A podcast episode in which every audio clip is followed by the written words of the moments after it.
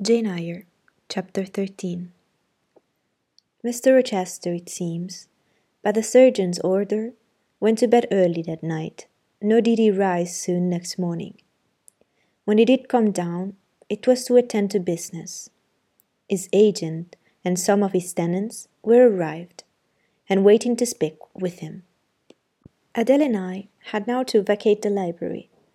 It would be in daily requisition as a reception room for callers. A fire was lit in an apartment upstairs, and there I carried our books and arranged it for the future schoolroom. I discerned in the course of the morning that Thornfield Hall was a changed place. No longer silent as a church, it echoed every hour or two to a knock at the door or a clank of the bell. Steps, too, often traversed the hall, and new voices spoke in different keys below it. A rill from the other world was flowing through it. It had a master. For my part, I liked it better. Adele was not easy to teach that day. She could not apply. She kept running to the door and looking over the banisters to see if she could get a glimpse of Mr. Rochester. Then she coined pretexts to go downstairs in order, as I shrewdly suspected, to visit the library, where I knew she was not wanted. Then, when I got a little angry and made her sit still, she continued to talk incessantly of her ami Monsieur Edouard Fairfax de Rochester, as she dubbed him. I had not before heard his prénoms, and to conjecture what presents he had brought her, for it appears he had intimated the night before that when his luggage came from Millcote, there would be found amongst it a little box in whose contents she had an interest. Et cela doit signifier, said she, qu'il y aura là-dedans un cadeau pour moi, et peut-être pour vous aussi, mademoiselle. Monsieur a parlé de vous. Il m'a demandé le nom de ma gouvernante. Et si elle n'était pas une petite personne, assez mince et un peu belle. Je dis que oui, car c'est vrai. N'est-ce pas, mademoiselle? I and my pupil dined as usual in Mrs. Fairfax's parlour. The afternoon was wild and snowy, and we passed it in the schoolroom.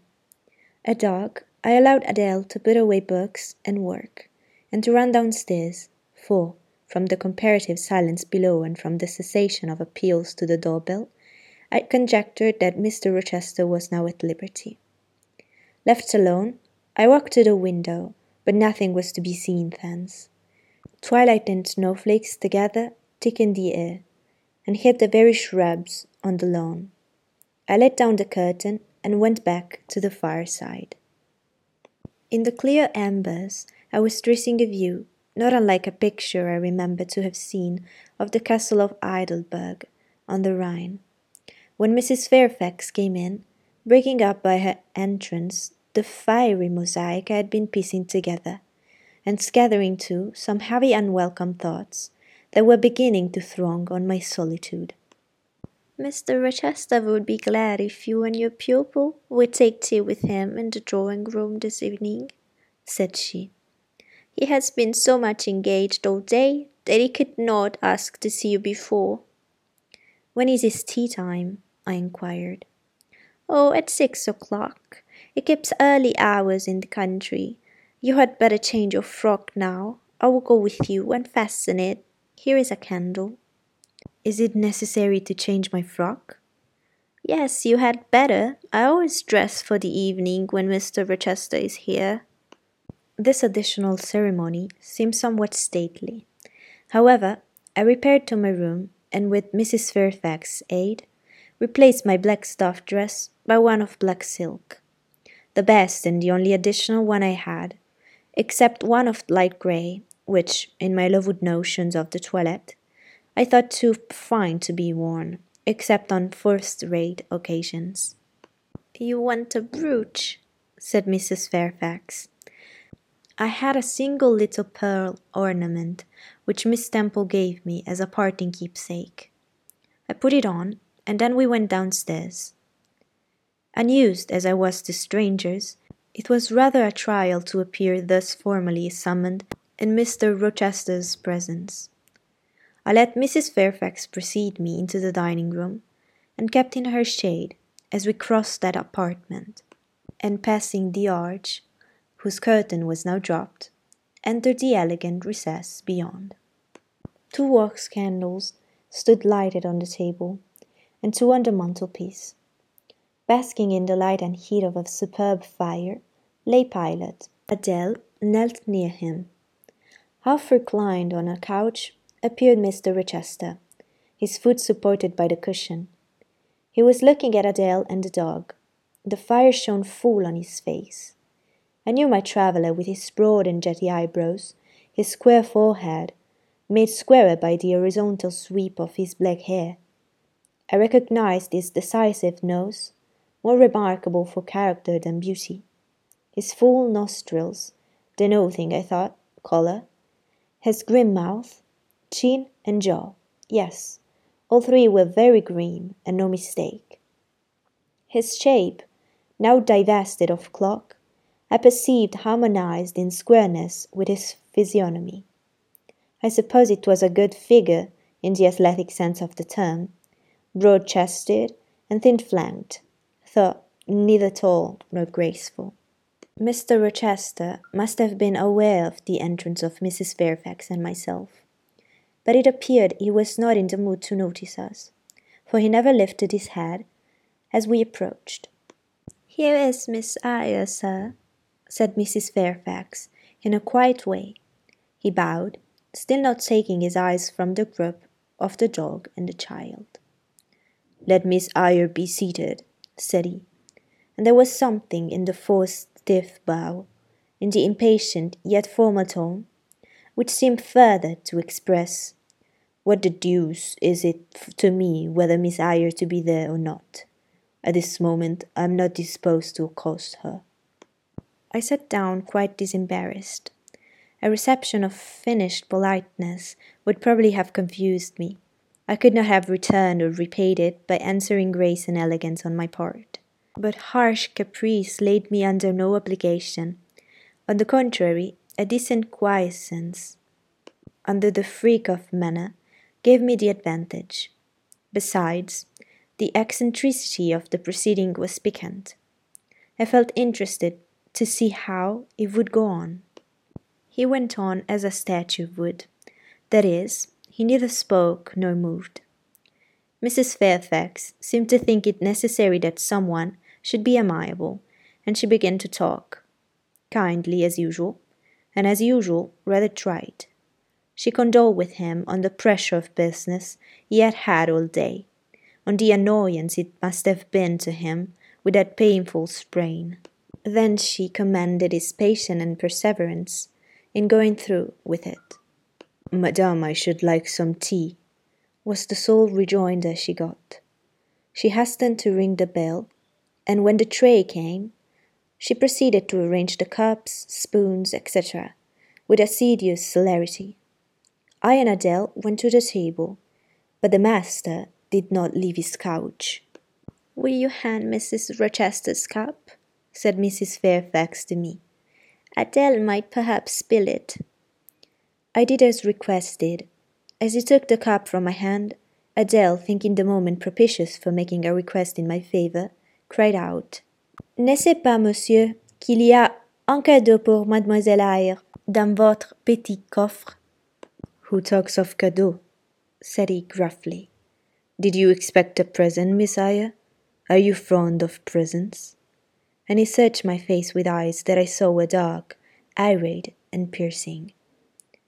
I hardly know, sir. I have little experience of them. They are generally thought pleasant things. Generally thought? But what do you think? I should be obliged to take time, sir, before I could give you an answer worthy of your acceptance. A present has many faces to it, has it not? And one should consider all before pronouncing an opinion as to its nature. Miss Eyre, you are not so unsophisticated as Adele. She demands a cadeau clamorously. The moment she sees me, you beat about the bush. Because I have less confidence in my deserts than Adele.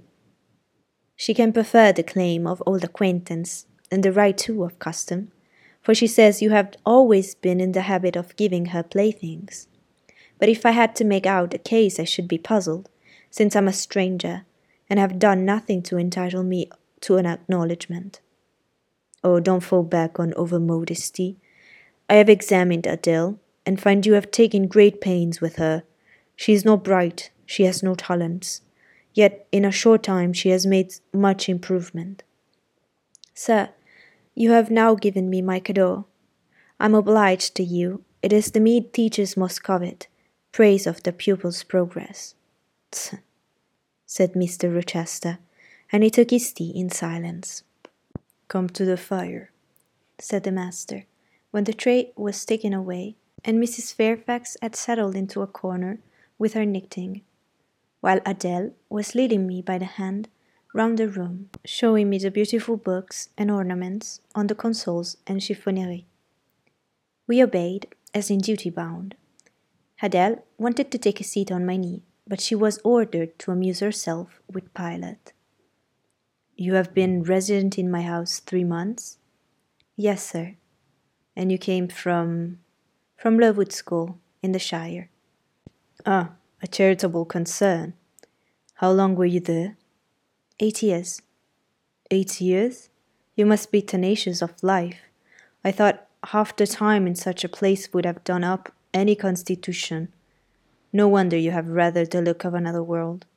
I marvelled where you had got that sort of face.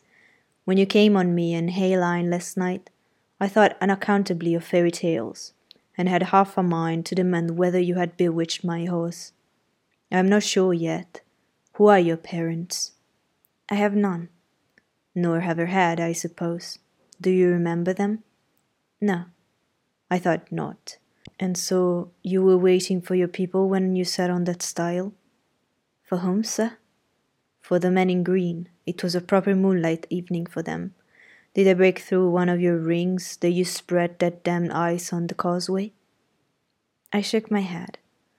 The men in green all forsook England a hundred years ago, said I, speaking as seriously as he had done. And not even in Hay Lane or the fields about it could you find a trace of them. I don't think either summer or harvest or winter moon will ever shine on their revels more. Mrs. Fairfax had dropped her knitting, and with raised eyebrows seemed wondering what sort of talk this was. Well, resumed Mr. Rochester, if you disown parents, you must have some sort of kinsfolks, uncles and aunts. No, none that I ever saw. And your home? I have none. Where do your brothers and sisters live? I have no brothers or sisters. Who recommended you to come here? I advertised, and Mrs. Fairfax answered my advertisement. Yes, said the good lady, who now knew what ground we were upon. And I am daily thankful for the choice Providence led me to make. Miss Eyre has been an invaluable companion to me, and a kind and careful teacher to Adele. Don't trouble yourself to give her a character, returned Mr. Rochester. Eulogiums will not bias me. I should judge for myself. She began by felling my horse. Sir? said Mrs. Fairfax. I have to thank her for my sprain. The widow looked bewildered. Miss Eyre, have you ever lived in a town? No, sir. Have you seen much society? none but the pupils and teachers of Lowood, and now the inmates of Thornfield. Have you read much? Only such books as came in my way, and they have not been numerous or very learned. You have lived the life of a nun, no doubt you are well drilled in religious forms. Brocklehurst, who I understand directs Lowood, is a parson, is he not? Yes, sir. And you girls probably worshipped him as a convent full of religieuses would worship their director. Oh no. Huh, you were very cool. Know what? A novice not worship her priest? That sounds blasphemous. I disliked Mr. Brocklehurst, and I was not alone in the feeling. He is a harsh man, at once pompous and meddling. He cut off our hair, and for economy's sake bought us bed needles and thread with which we could hardly sew. That was very false economy, remarked Mrs. Fairfax, who now again caught the drift of the dialogue. And was that the head in front of his offending? demanded Mr. Rochester.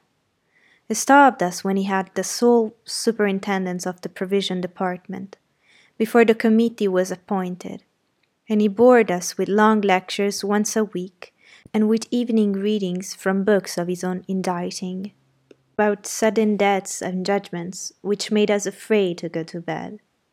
What age were you when you went to Lowood? About ten.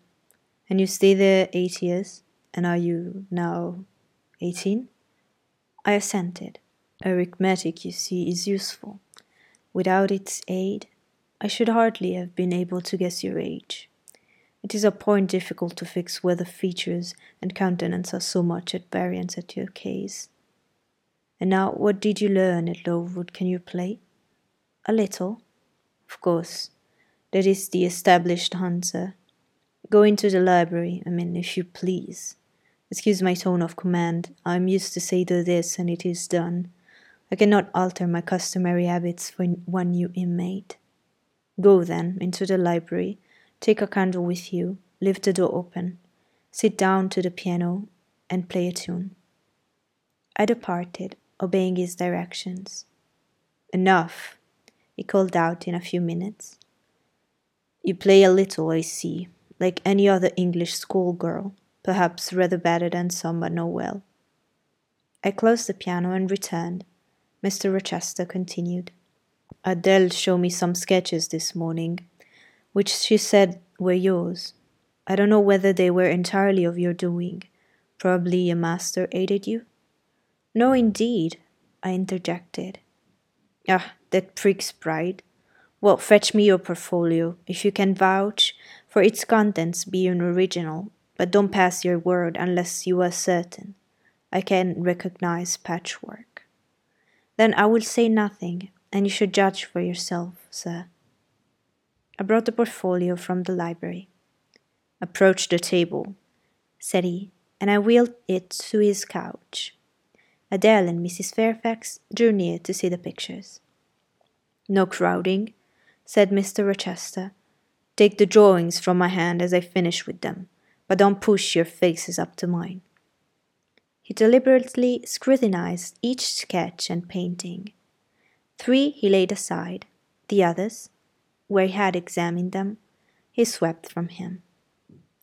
Take them off to the table, Mrs. Fairfax, said he, and look at them with Adele.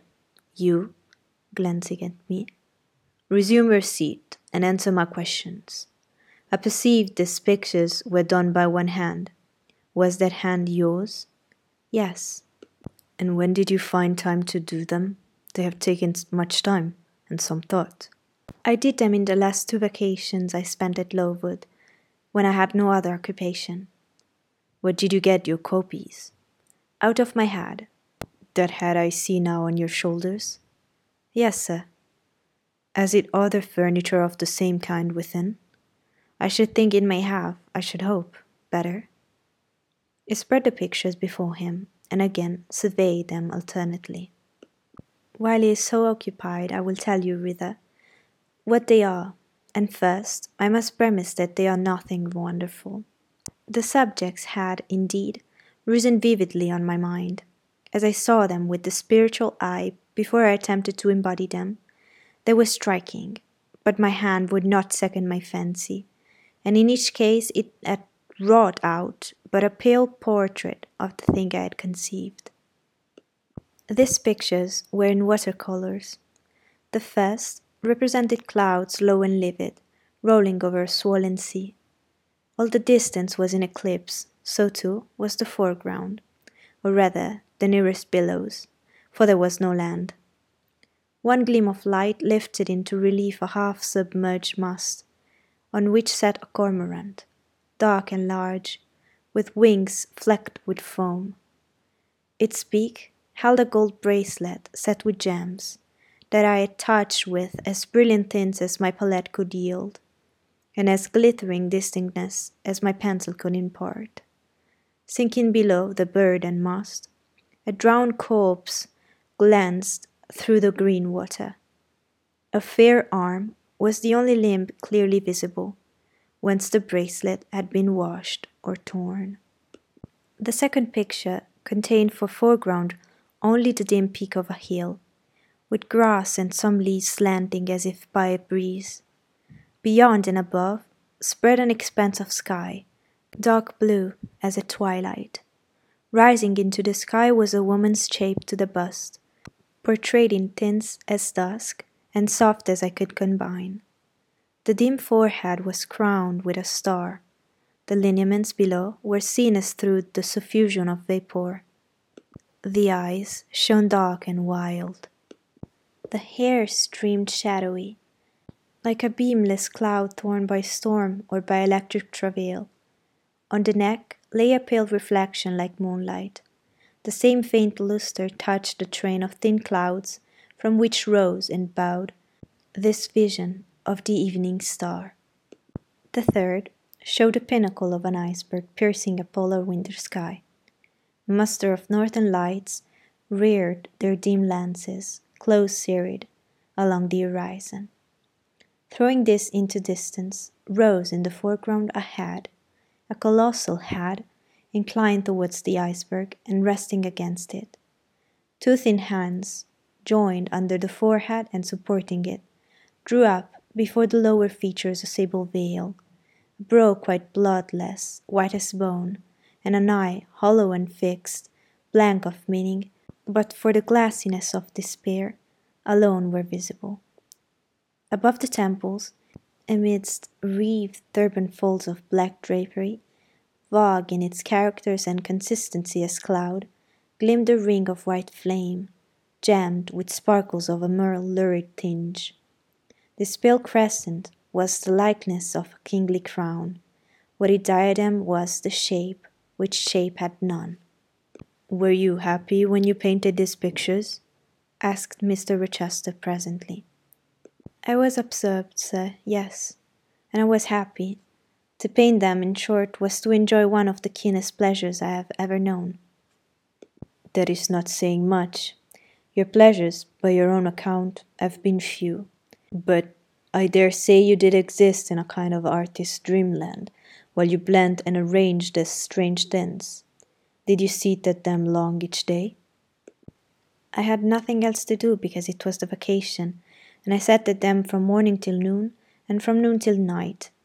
The length of the midsummer days favored my inclination to apply. And you felt self satisfied with the result of your ardent labors? Far from it. I was tormented by the contrast between my ideas and my handiwork. In each case, I had imagined something which I was quite powerless to realize. Not quite. You have secured the shadow of your thought, but no more probably. You had not enough of the artist's skill and science to give it full being. Yet the drawings are, for a schoolgirl, peculiar. As to the thoughts, they are elfish. These eyes in the evening star you must have seen in a dream. How could you make them look so clear and yet not so brilliant? For the planet above quells their rays, and what meaning is that in their solemn depths? And who taught you to paint wind? There is a high gale in that sky and on this hilltop. Where did you see Latmos? For that is Latmos. There, put the drawings away. I had scarce tied the strings of my portfolio when, looking at his watch, he said abruptly, It is nine o'clock. What are you about, Miss Eyre, to let Adele sit up so long? Take her to bed. Adele went to kiss him before quitting the room. He endured caress, but scarcely seemed to relish it more than Pilot would have done, nor so much.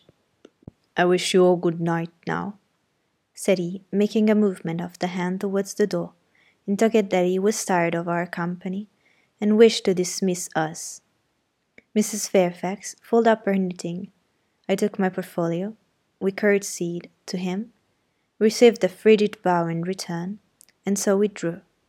You said Mr. Rochester was not strikingly peculiar, Mrs. Fairfax, I observed when I rejoined her in her room after putting Adele to bed. Well, he? I think so, he is very changeful and abrupt. True, no doubt, he may appear so to a stranger, but I am so accustomed to his manner, I never think of it. And then, if he has peculiarities of temper, allowance should be made. Why? Partly because it is his nature, and we can none of us help our nature. And partly has painful thoughts, no doubt, to harass him and make his spiritual unequal. What about? Family troubles, for one thing. But he has no family. Not now, but he has had, or at least relatives. He lost his elder brother a few years since. His elder brother? Yes, the present Mr. Rochester has not been very long in possession of the property, only about nine years. Nine years is a tolerable time. Was he so very fond of his brother as to be still inconsolable for his loss? Oh, Why, no, perhaps not. I believe there were some misunderstandings between them. Mr. Rowland Rochester was not quite just to Mr. Edward, and perhaps he prejudiced his father against him. The old gentleman was so fond of money, and anxious to keep the family estate together. He did not like to diminish the property by division, and yet he was anxious that Mr. Edward should have well too, to keep up the consequence of the name. And soon after he was of age, some steps were taken that were not quite fair, and made a great deal of mischief. Old Mr. Rochester and Mr. Rowland combined to bring Mr. Edward into what he considered a painful position, for the sake of making his fortune. What the precise nature of that position was, I never clearly knew, but his spirit could not brook what he had to suffer in it. He is not very forgiving, he broke with his family, and now for many years he has led an unsettled kind of life. I don't think he has ever been resident at Thornfield for a fortnight together, since the death of his brother, without a will left him master of the estate, and indeed, no wonder he shuns the whole place. Why should he shun it? Perhaps he think it gloomy. The answer was evasive. I should have liked something clearer but Mrs. Fairfax either could not, or would not, give me more explicit information of the origin and nature of Mr. Rochester's trials. She averred they were a mystery to herself, and that what she knew was chiefly from conjecture. It was evident, indeed, that she wished me to drop the subject, which I did accordingly.